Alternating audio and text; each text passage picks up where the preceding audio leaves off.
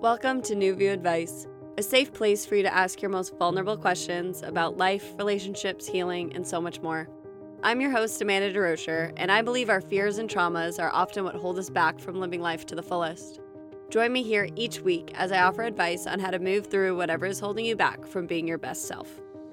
Let's get started. Hi there, beautiful souls. My name is Amanda, and this is New View Advice. If you're new here, this is a healing centered advice podcast where I offer guidance for the healing journey. It is not my intention to give you all the answers you seek, it is my intention to offer you a new view and to guide you back to your own heart because I believe you have all the answers you seek.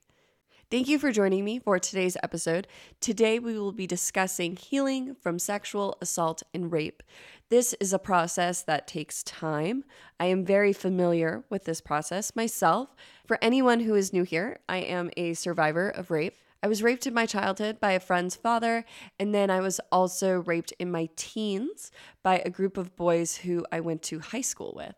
So today I will be really focusing on the rape I experienced in my teen years in the intro.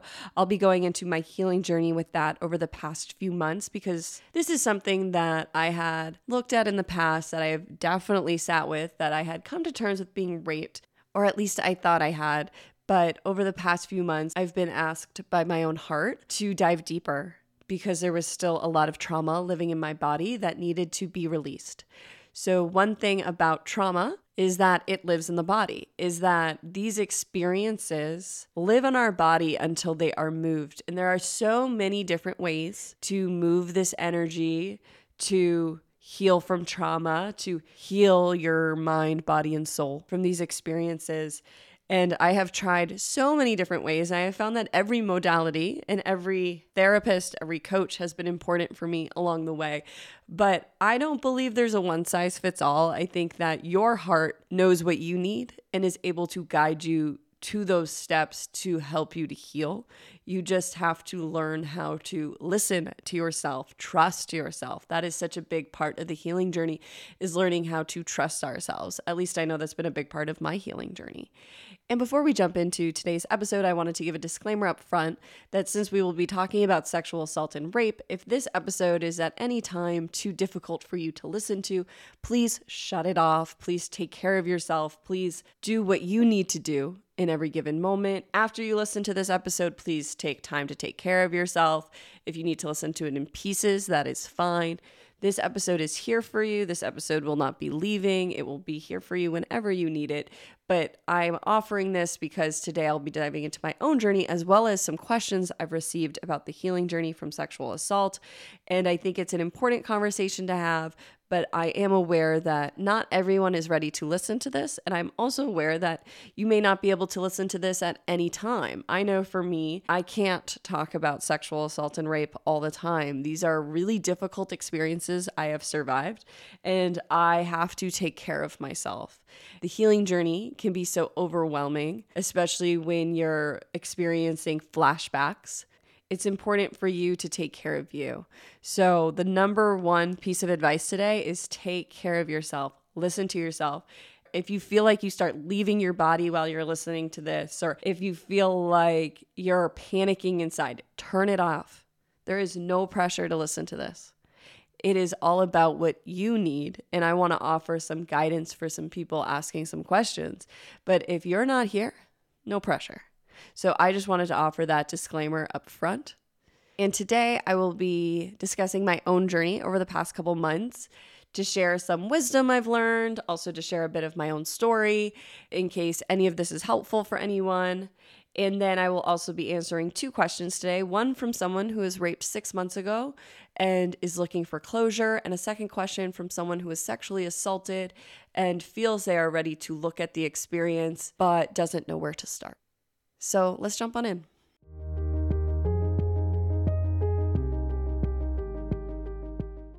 So, I wanted to start this episode with talking about my journey healing from sexual assault because I think it can be helpful for others to hear other people's experiences. And I also want to attempt to explain a bit about the disassociation process because I believe many people have disassociated from the worst things they have experienced. And I believe that part of the healing journey is coming to terms with the things you have disassociated from. So, all the trauma we have survived lives in the body. Two great books for healing from trauma for anybody at the beginning of this journey are The Body Keeps the Score by Bessel van der Kolk and Waking the Tiger by Peter Levine. These are two classics. So these books have been around for a very long time and they are referenced a lot within the trauma community. What I learned throughout these books is that disassociating from trauma is a safety mechanism of the body so the body and your mind are always trying to keep you safe. So even when you're being tortured by your next steps, so say you want to do something like go on a new date and your mind is giving you all these reasons not to go, it's actually a safety mechanism. Your body is always trying to keep you safe, but we're so programmed not to change that we think anything outside of the norm is unsafe. When you have experienced trauma, which I think most of humanity has, this safety mechanism gets kicked up into high gear, and everything you do is from a lens of how do I remain safe. And I believe that this is also why a lot of people have trouble having difficult conversations. Because what I have found throughout my own journey of healing from trauma, rape, and sexual assault is that most people can't listen to what I survived because their safety mechanisms start to kick into gear and they either deflect, freeze, they start talking about themselves and how they didn't know that that happened to me, but in a defensive manner. And I've witnessed all these different reactions, or a very common one is trying to fix me. And as a survivor, for anybody who's listening to this episode who did not survive sexual assault but is looking to assist somebody who may have survived sexual assault or rape, all I have ever been looking for when I try to tell my story is compassion. Compassion is so hard to come by. And I believe compassion is hard to come by because I believe that most of humanity is not compassionate with themselves. So many people in the spiritual realm aren't even compassionate with themselves. So, how are they going to be able to be compassionate with you? Also, what I survived forces you to look at the worst things humanity will do to each other. That's incredibly difficult. I would know. I survived it. This has been the most difficult past four months because in the past, when I have looked at being raped in my teens, I had come to terms with being raped, the idea of being raped, knowing that multiple people raped me. But over the past four months, I have had to come to terms with all the violence involved. So when I was raped in my teens, I was a freshman in high school and I went to a sleepover at a friend's house. And she wanted to meet up with a guy in the woods at night and sneak out. And I was always a little troublemaker because I found life to be so incredibly mundane and the things that people worried about to be so silly that I was always looking for a thrill. And this is partially connected to being a trauma survivor from my childhood. So many people who are raped are raped a second time. So, for anyone else out there who's experienced multiple rapes, this can be hard for somebody who's never experienced trauma to understand, but this is actually common to have repeated sexual assaults. I also believe my troublemaker behavior, which I can joke about now, but was incredibly painful to heal. So, for anyone else who was considered the difficult child or used difficult coping strategies, admitting where those behaviors came from is an honoring of yourself and also a painful process. I believe everyone who acts out, there is a root to why they're acting out. And they're looking to feel seen and heard. And it's incredibly difficult to look back at your life and see that people shamed you for your behavior and didn't take the time to look at why you were hurting. I believe acting out is a cry for help. I honor anyone else who used acting out as a coping strategy because coming to terms with why I did the things I did was a painful process. But I am the safe place I was looking for now because I took the time to look at that. Sorry, that was a tangent. So, when I was a teenager, I had a sleepover at a friend's house. She wanted to meet a guy in the woods. And I was the friend people would call to do bad behavior with. I'm going to be honest. And I was like, okay. And I can remember getting ready to sneak out at night and having an incredible pit in my stomach, like a knowing that something bad was going to happen. But at that time, I did not listen to myself. I mention that because I have had to forgive myself for that moment along my journey. And what happened to me is not my fault. I have blamed myself for years. It is not my fault, but it does not mean I didn't blame myself. Many survivors blame themselves because blaming ourselves is a coping strategy to make sense of something that is unexplainable. What I survived, I cannot tell you why they did this to me. I can make assumptions, I can make guesses, but what motivates somebody to be this violent, I do not know. I'm so sorry this story has so many tangents. I have so much to say on this topic. I could do a whole podcast on sexual assault alone. So I slept at a friend's house. We decided to sneak out. We met up with the guy that she was seeing, texting. It's high school. Were they dating? I can't really remember. And we got to this place in my town. It was a place where kids would sneak out to called the Pits. And there was a fire, and there were a bunch of boys, and kind of went on high gear because at the beginning of the night, me and this girl were the only girls there. I was too naive to know that this was a bad situation from the get go. There was this upperclassman, he was two years older than me. I sat next to him. He was so nice to me. I could tell he was into me, or at least I thought he was into me. And as a high schooler, I really was looking for love. I was kind of desperate for love. And I would have had a crush on anybody who had a crush on me. So I immediately gravitated towards this guy. And I mention that because this is another thing I've had to forgive myself for. Because in that moment, I developed a crush like immediately. And I mention that because it's just another thing I've blamed myself for. So I sat with this guy, we were talking, we were drinking. I want to mention that drinking was another thing I blamed myself for. I blamed myself for drinking.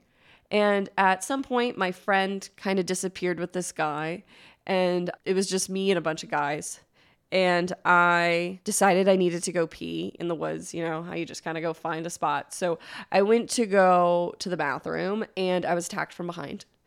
I remember thinking it was a joke. I remember thinking that the experience was a joke. Like, what is happening? There's somebody on top of me wrestling with my body. I completely froze. To be honest, I don't even think I said no because my body froze. Another thing I blamed myself for. And all of a sudden, there's two people pinning my hands down as somebody's on top of me, pushing me into the earth as they're raping me. And they're pulling my clothes off, and I froze. I don't even think I made a noise. I may have, but I don't think I said anything. I was frozen. After the first person finished, a second person got on top of me and started raping me. And that's when my consciousness left because I didn't want to be here anymore. And also throughout this process, they were pushing my head into the earth. So I had trouble breathing. So, what I have had to come to terms with over the past four months was that I almost died because of the violence and because of not being able to breathe while it was happening. I remember them realizing I was unconscious. This is one of those disassociation things where I'm not sure how I remember this, but I remember them kicking me to get up, calling me awful names, and kicking my body to get up off the ground. I remember while it was happening, other people seeing it happen and choosing to walk away. I know that at the end of the night, they didn't know what to do with me and I was basically dragged home as a dead corpse. And then the next day I woke up and I was in trouble because obviously when we got back to my friend's house, I was unconscious. So we ended up waking her parents up and everybody ended up blaming me and saying I drank too much and that it was all my fault. And then I tried to talk about it a bit afterwards with friends. I tried to voice that something happened and I was told not to talk about it all those people who were there wouldn't even look at me. I became what felt like a ghost, like people wouldn't even acknowledge me. And then I tried to talk about it and I got multiple awful responses. I got, You're a liar. Don't talk about that. Well, you knew them, so it's not really rape. And then I bottled it up. I started cutting myself. I became bulimic. I did drugs. I was a mini teen alcoholic. And I was broken inside. This happened when I was 14 and I came back to look at it around I think 26, 27. I didn't actually acknowledge what happened to me until again. So I was 14 when it happened and I bottled it up. I drank a lot and I did a lot of coping strategies in different ways and I checked out for a long time and then as I've talked about on the podcast, I had a friend die when I was 23 and the lights came back on and I was no longer able to ignore all the pain I was in. I was on this autopilot of pain, fully on safety mode, lived in fight or flight. And it was at 23 I had to start putting the lights on. I had to start cleaning up the mess of my life. So then at 25, I had to look at what happened to me when I was a child, 25, 26. And then a year later, I began to look at what happened to me in my teens. And this one was so violent, it took years for me to come to terms with what I've survived. It was over the past four months that I was really looking at those other layers. So I mentioned that because with disassociation, the memories can come back in layers. At 14, I knew what happened. I know I knew what happened, or at least parts of it. But because of how unsafe it was to talk about, I buried it. So by 15, 16, I w- wouldn't really talk about it. I know I tried to tell people I was raped throughout high school and nobody would listen. Or I tried to tell a boyfriend once and he got really angry, and then that made me scared because I didn't want him to say or do anything. Because, like I said, I almost died. So I was terrified of what these people would do if they knew I was talking about it even before recording this episode, I could feel that fear coming up of talking about this because this is something I have lived with for so long and I haven't talked about. So now I'll talk about how it came back in layers. So that's the full story beginning to end. But it didn't come back like that. So when you're healing from disassociation, it can come back in layers. Even the healing journey comes back in layers. Many people will find when they're healing, they become aware of childhood patterns or things their parents did, and memories will stick. But it doesn't mean that memory was always conscious. That memory was buried deep, and when it's ready to heal, it'll be something you start to think about regularly. That's how you know it's ready to heal. So for me in September, this became very apparent that it wanted to be looked at and healed. First, I had to really come to terms with I was raped by a group of people. There was a part of me still doubting it because of the disassociation. What I've learned is that when I doubt myself, I'm in a disassociated state because that's what makes me feel safe. I notice that when I'm in my body, I know exactly what happened because my body does not lie to me. My body is truthful. But when I am disassociated, I start to doubt myself. So the first layer that I wanted to look at was the people who did this to me. The second layer was the being pinned down. I hadn't really come to terms with that part. And I had a week where I could just feel these hands on me. And I had this image and I was would cry every day. The next layer was the not being able to breathe, my head in the earth, having dirt in my mouth. That was the next layer. The next layer was accepting that I almost died. My consciousness wanted me to understand that. That is something I hadn't admitted to myself before. It's true, but it took me time to admit that to myself. The next layer was the feeling of being raped with my head in the earth. So I had to live through that for a week. It felt like this bodily memory. And I had to find different ways to move that energy out of my body. Then it was the trouble, being in trouble coming back up, coming to terms with, for me, it was actually women, how women handled what I had been through. So I spent a lot of time blaming men, but women, the women in my life and the girls who I went to school with had a devastating effect on me as well afterwards. And it's been a process, so more parts of it had to be sit with individually. And I explain that because I believe that my body was holding on to all these different traumas, not just rape. And a lot of people who are raped and experience sexual violence experience many other traumas within the one trauma. Being penetrated by someone is horrendous, but there's other traumas that lead up to that trauma that also need to be witnessed, healed, integrated, and moved. And I bring that up because that's a process I had never gone through before. So I felt a bit crazy during it, and I didn't have anywhere to turn throughout the process because I didn't know anybody else who had sat with each individual trauma of the big trauma and integrated each layer and also had disassociated. So I offer this with the intention that this will help someone else who's possibly moving through this process. I'm not sure if any of that was helpful, to be completely honest. I am going to trust that whatever came out of my mouth in the past 20 minutes, there's something in there that is helpful for someone.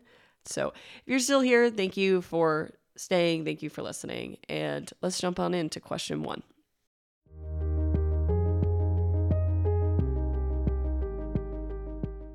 Firstly, thank you so much for this podcast. I can't put into words how much this has helped me. I was raped six months ago, and my therapist said I need to find closure. How did you find closure after you were assaulted? She suggested going to the police or speaking to the man who did this. Neither of these seem right for me. Also, I have been spiraling and self destructing, drinking too much, and staying out all night. Do you have any advice on how to stop doing this? Thank you for this question. I am so sorry for what you're moving through. I'm so sorry you were raped six months ago. I am so sorry. I want you to know I am sending you so much love and compassion as you navigate this difficult experience. I am so sorry for all the pain you've experienced. I'm so sorry for the event itself and also all the pain you have experienced after. Because trauma is not just the moment, but all the devastating moments after the trauma. The way people interact with us, the way we begin to live in the world, the journey back to self is not easy, and I am sending you so much love. So, here you ask, How did I find closure? I am still finding closure. So, I have made peace with a lot of what I have survived. I feel at peace with what I experienced as a child, and I am moving towards peace with what I experienced in my teen years.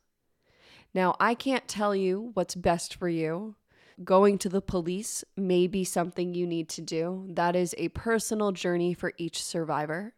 And also, speaking with the person who did this to you is a personal journey for each survivor. I can tell you in my life, I did not go to the police, and I do not plan to talk to anyone who assaulted me ever again. For me, with the speaking to the people who did this to me, it is my boundary that they are not allowed in my vicinity. And even though I feel at peace with a lot of them, I do not need to put myself in a room with them. I know from my own experience through healing that just because I'm at peace with this does not mean they are.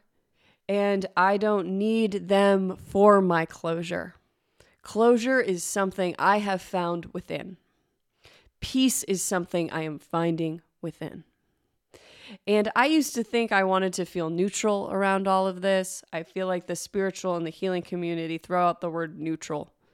But throughout this very unneutral past four months, yes, it's getting rid of the emotional charge. So, a lot of times the emotional charge can run us. So, it's why we react to things rather than respond. And the more we heal, it can feel neutral because we no longer feel emotionally charged. So we don't feel that anger or that sadness or that panic anymore. It comes to neutral. But I don't feel neutral about what I survived. I feel more at peace and I am working towards peace with what I survived. But I will never be okay with the fact that people are raped in this world do I believe in a God and a higher power? Do I believe that there's a reason for everything that happens? Do I believe that my soul chose a difficult journey so that I could get to know myself better? That I could get to know the divinity that I am on an intimate level? Yes. while simultaneously, I also do not support the violence in this world. And because of that, the word neutral doesn't feel good to me anymore. So I've been using at peace, which to me is similar to this closure you are looking for. And I mention all that because I found this with a therapist as well. That I had a therapist who one week I went in and I talked about being raped as a child, and I felt like we had a good session. And I went in again, ready to talk about it again. And she looked at me and said, Oh, we talked about this last week. Why are we talking about this again? I thought we already covered this. And I think that people who have not experienced sexual violence don't understand how long this can take, and that's okay. I think it's a hard thing for people to look at, and a lot of people can want to fix it. It's so painful to look at someone in pain. We just want to fix each other.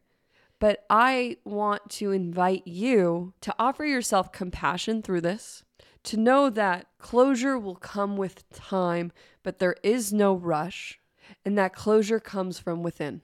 Because you may choose to go to the police. That will not bring you closure because there is a long legal process ahead of you. And throughout that process, more things will be triggered that you will have to continue to go within.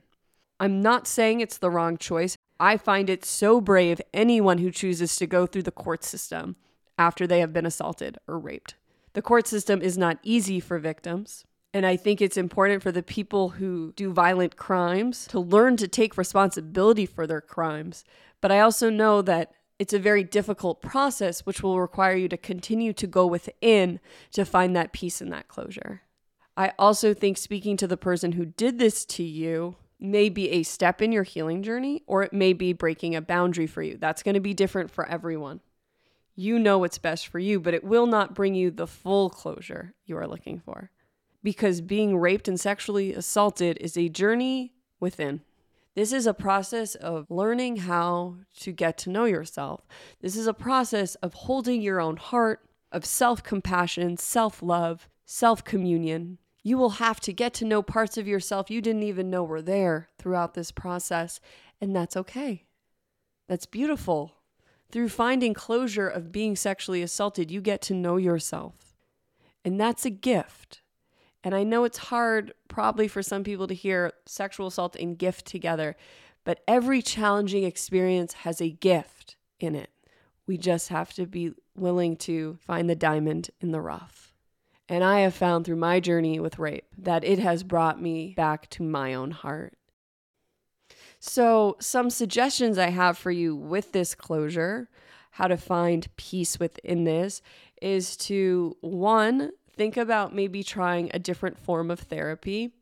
So, one form of therapy that helped me along my healing journey is EMDR, which is eye movement desensitization reprocessing therapy and it's a certain type of trauma therapy. So, this therapy is good for anyone who's experienced any form of trauma, and it helps to remove the emotional charge from some of the difficult things we've experienced, specifically the memories. So, a big part of rape and sexual assault is replaying the event in our heads. It's a symptom of PTSD, post traumatic stress disorder and the replaying can be debilitating. And EMDR can help to remove the emotional charge so that you're no longer playing the memory. Replaying of memories is a sign that there's something that needs to be processed still. It's a way your mind is trying to move the event out of your body, but the mind can't do it on its own. So EMDR helps to move the energy out of your body. Not all therapists do this, so I invite you to explore that. Another type of therapy I've been doing recently is equine therapy. I have found that I need to talk about what I experienced and I also need to not talk about what I experienced. And equine therapy has been a beautiful balance of talking as well as exploring my inner world through communion with horses. So I get to see what arises, what's triggered. I also get to feel seen by the horses. There's something magical about horses. Another form of therapy I've done is group therapy. I've done group therapy for sexual assault, and I found that really helpful on my journey to be with other survivors, to know I wasn't alone, because it can be a very lonely journey. As I mentioned in the intro, I haven't been able to talk about what I survived with many people because I haven't found many people who can hold a safe space for what I survived.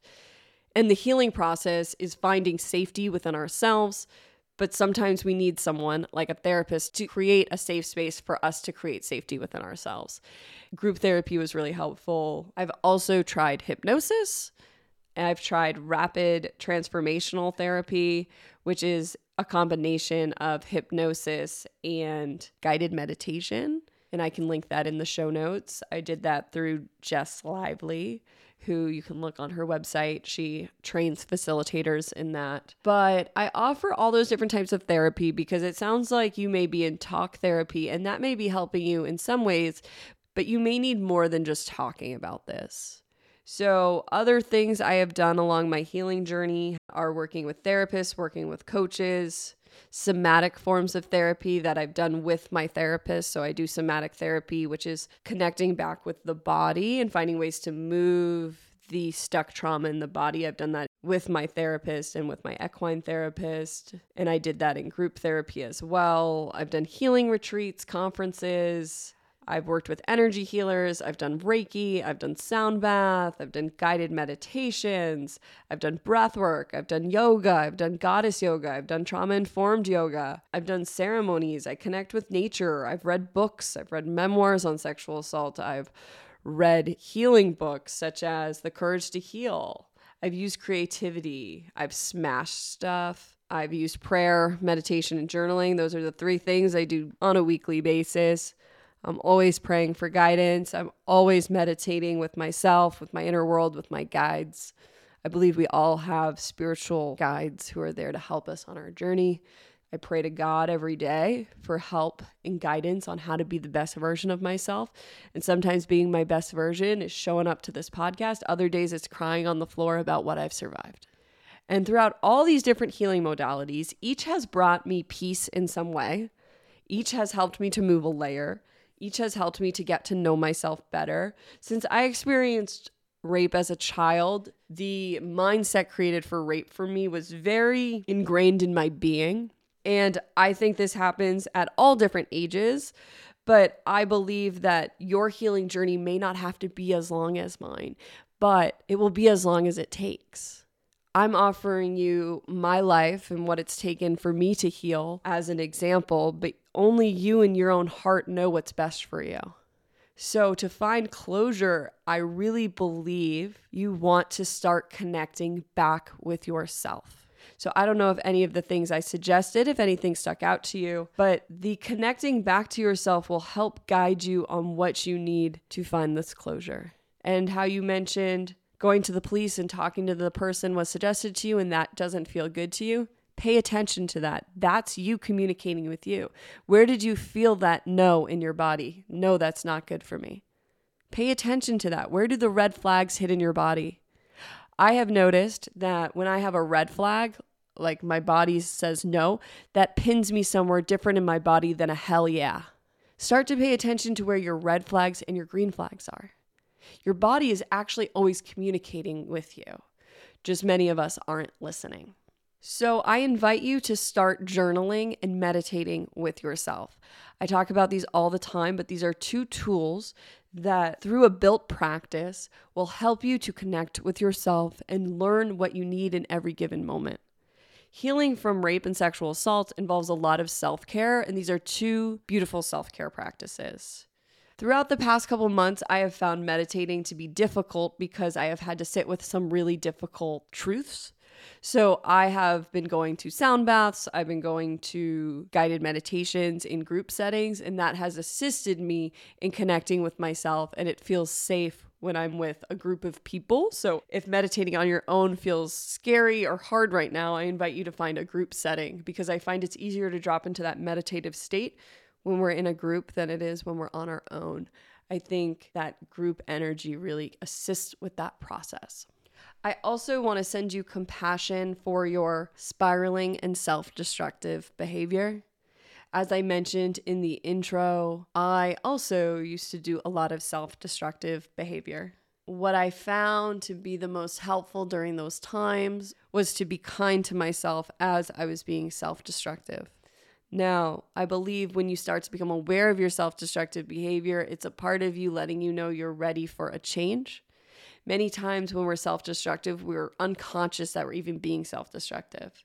That awareness that we're being self destructive is a first step. And I invite you to begin to explore if there are other coping strategies you could use at this time. But while you start to become aware and dive into your own world, the best thing you can do for yourself is to remain compassionate. Compassion is so important when healing from anything, specifically sexual assault and rape. I think your self destructive behavior is because you are in so much pain and you're crying out for help. Now, I'm not sure how old you are, but the older we get, and when we start crying out for help, who we're looking for is for ourselves to listen. And it can be so hard because oftentimes what ourselves are asking us to look at and listen to are very hard truths, are very hard feelings, are very hard emotions. These past four months have been excruciating. I have cried so much. I have screamed at the top of my lungs, and I have prayed to God to make it stop. But what I have found through allowing this pain and trauma to come to the surface is that by allowing myself to feel everything that my inner teenager was not allowed to feel, the energy has moved, and I do feel much more at peace than I did four months ago. And what did I do? I offered myself a lot of self care and I allowed myself to feel those feelings. And I trusted and I prayed every day. So I don't know what your relationship is with a higher power, but faith has gotten me through this journey. This journey also brought me to my faith. I needed to believe that there was something bigger than me that could help me through this, and that there was also gifts on the other side of this. And I know at the beginning of this journey, it can feel incredibly hard to think that there are gifts and lessons. But as I mentioned earlier, there are gifts and lessons in all the hard things we do. I, at this point, live my life as life is happening for me, not life is happening to me. Everything is for my greatest expansion. Everything that happens for me is there to assist me in getting to know myself deeper. I know that this may not have been the answer you were expecting, and I hope something in this answer was helpful. The journey is not easy. And I also want to offer that I do offer one on one sessions now to assist people with this process. I don't believe that healing happens overnight, but I believe it happens one layer at a time. And the more you connect back with yourself, the more you will begin to heal. And throughout the healing process, you'll have those moments of pain, but then they'll lead to expansion and growth, and you'll feel your heart open. And that's why you'll continue moving forward because you'll see how your world begins to open up the more you heal. I hope something in this answer was helpful. I am sending you so much love as you continue to heal. Thank you for this question.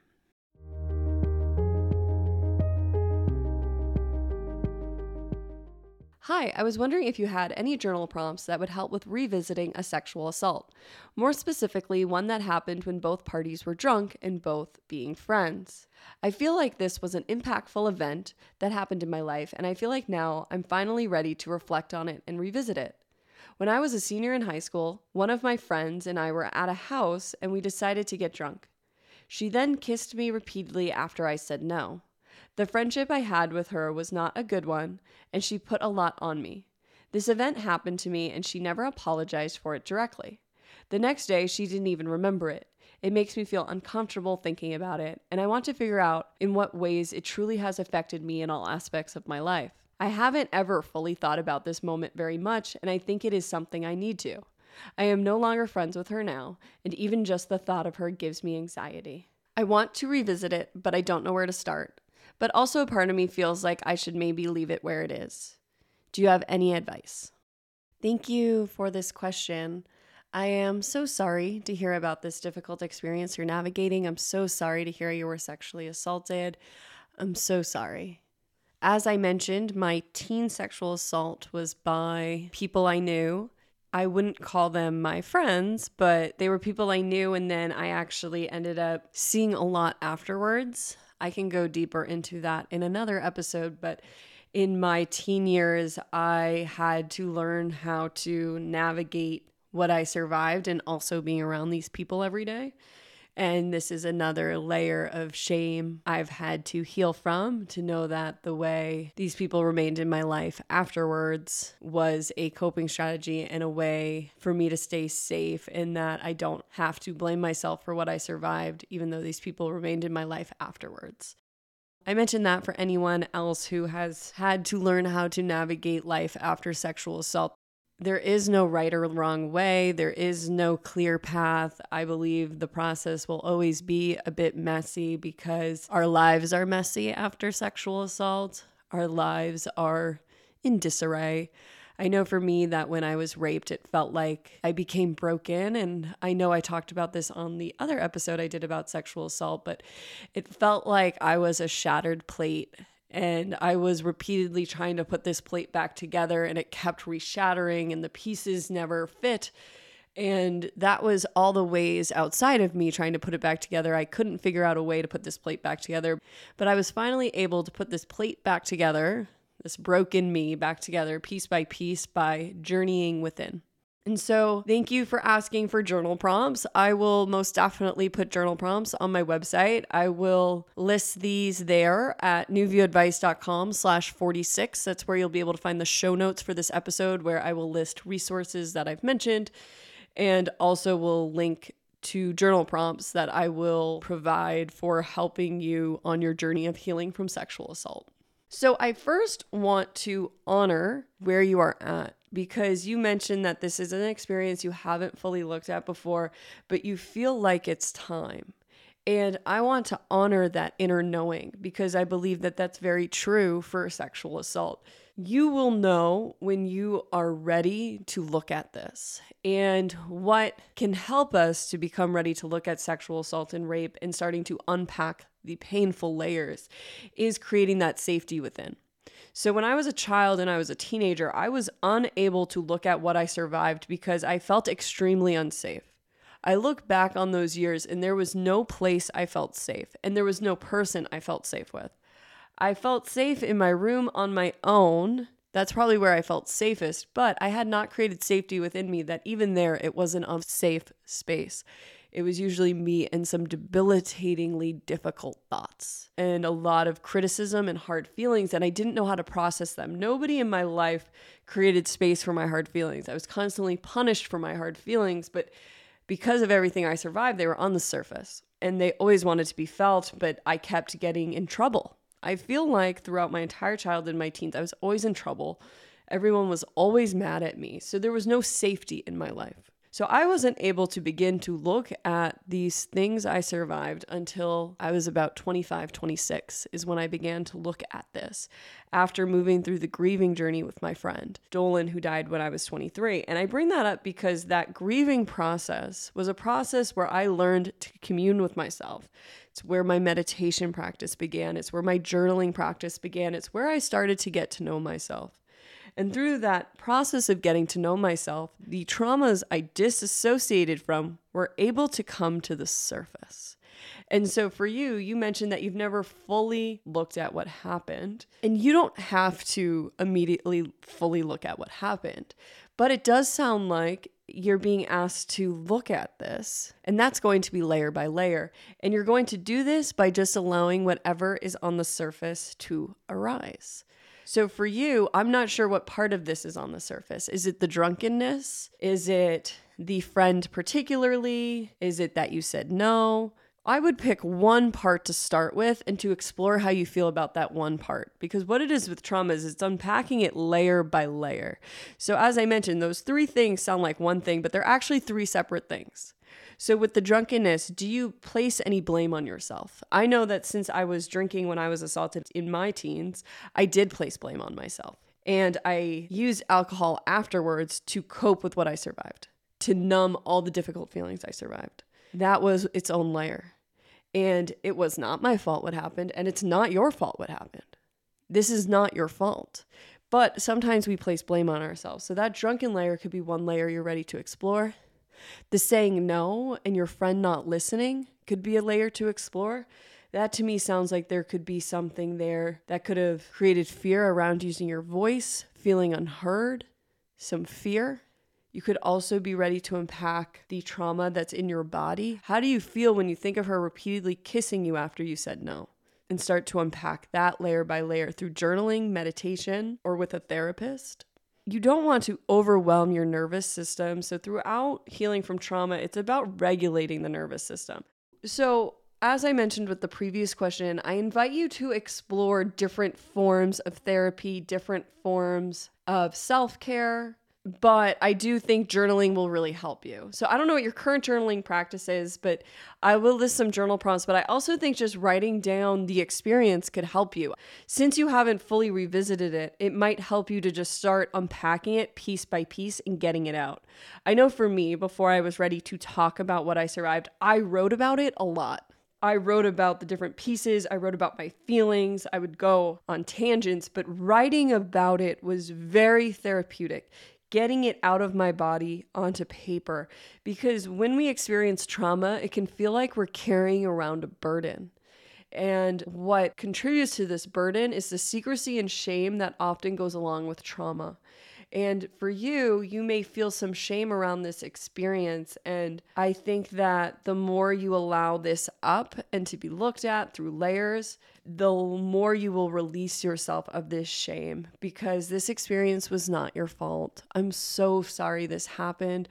I'm so sorry you had a friend who put you in an unsafe situation that can be really jarring for our nervous system because when someone we trust breaks that trust, it's devastating because around our friends and our family, we often put down barriers and walls that we'll put up for the rest of the world.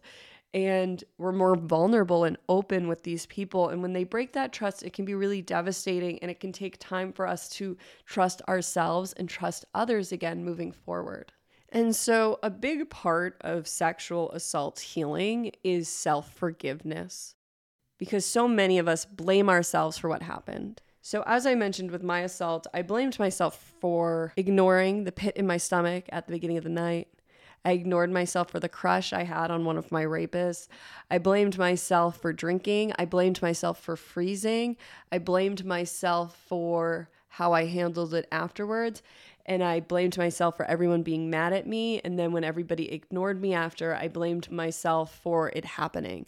So there was so much self blame because I didn't know how to process what had happened. And I mention this blame and the self forgiveness because you mentioned how you're no longer friends with this person, but how it wasn't a great friendship, how they put a lot on you, and how this person never apologized. And I'm so sorry for that. I'm so sorry. And I want to invite you to explore that compassion and that forgiveness with yourself because I found that since I knew the person, I did blame myself a bit and I had to forgive myself for that. I had to forgive myself for spending time with untrustworthy people. And you and I, and anyone listening, are not responsible for other people's actions, but it is such a common coping strategy. I keep reiterating it that blaming ourselves is a coping strategy because we are trying to make sense of a tragedy. Tragedies are incomprehensible, and our human mind, in order to remain safe moving forward, creates beliefs to help us to feel safe moving forward. So, I invite you as a first step to explore the beliefs you have maybe created since this event. You mentioned anxiety. I know that after I was sexually assaulted, I became a very anxious person because part of my body was constantly living in the future because it was trying to keep an event like that from ever happening again. So I was all of a sudden hyper vigilant and tracking everybody and everything around me at all times. And I was trying to read into what everybody was saying, what everybody was doing. If somebody said something, I would never take anybody at their word. I was trying to overanalyze everything. And I became very anxious because my body was trying to prepare for violence. And so, how I healed that anxiety, how I healed from always living with anxiety, was creating that peace within. And how I created that peace within was by healing and sitting with what I survived and looking at it from a compassionate lens. And how I did that was mostly through meditation and journaling. I have had support throughout my process, and I believe everybody will need more than just talk therapy, and everybody will need support throughout this journey. It is too heavy to go through a sexual assault journey alone. I really believe we all need to find resources and people who can assist us and different practices if it's somatic practices, if it's sound baths, if it's yoga, if it's trauma informed body movement. There are a multitude of modalities that will help you in your healing journey. And all those modalities were important.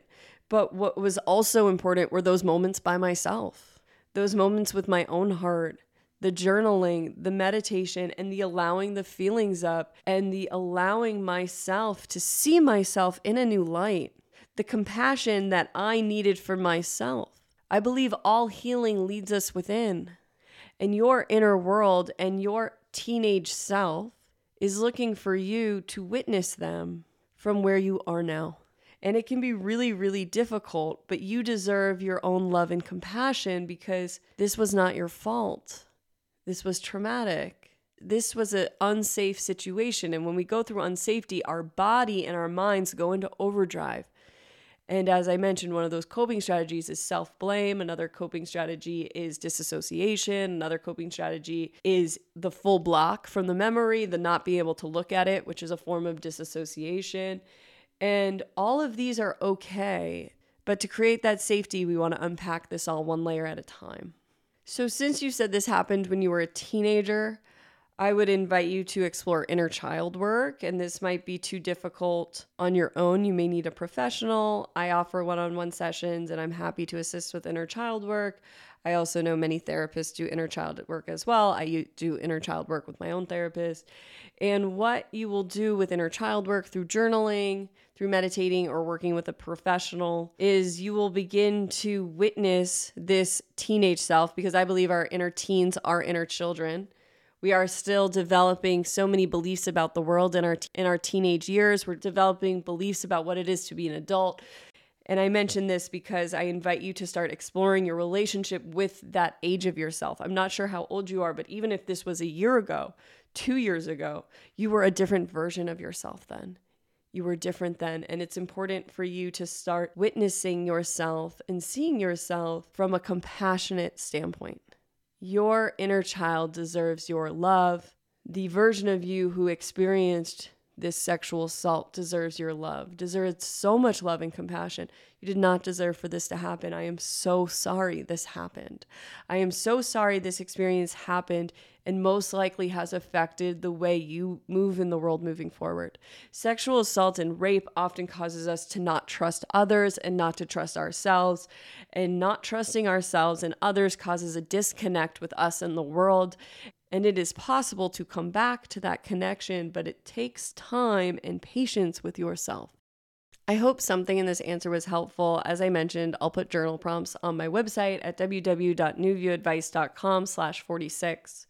And I just want you to know I am sending you so much love as you continue to navigate this. I know that this is not easy, and I honor the experience you're moving through. Every survivor who is willing to look at their pain is so brave. And if you are a survivor and not willing to look at that pain yet, you are still brave for being here. Surviving sexual violence is a courageous journey, and it is a commitment to yourself to heal and to honor and to witness yourself in this intimate way. I am sending you so much love. Thank you for this question.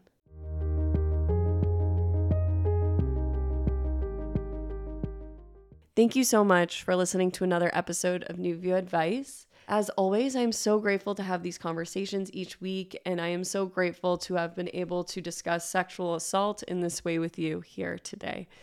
If you enjoyed this episode or if you've enjoyed any episode, I invite you to rate and review the podcast. You can rate and review the podcast on Apple Podcasts and Spotify. Ratings and reviews really help to bring more people to the podcast and help people to know that this is a safe space to have vulnerable conversations. Thank you so much for tuning into another episode of New View Advice. I hope I was able to offer you a new view on whatever you may be going through. Sending you all my love. See you next time.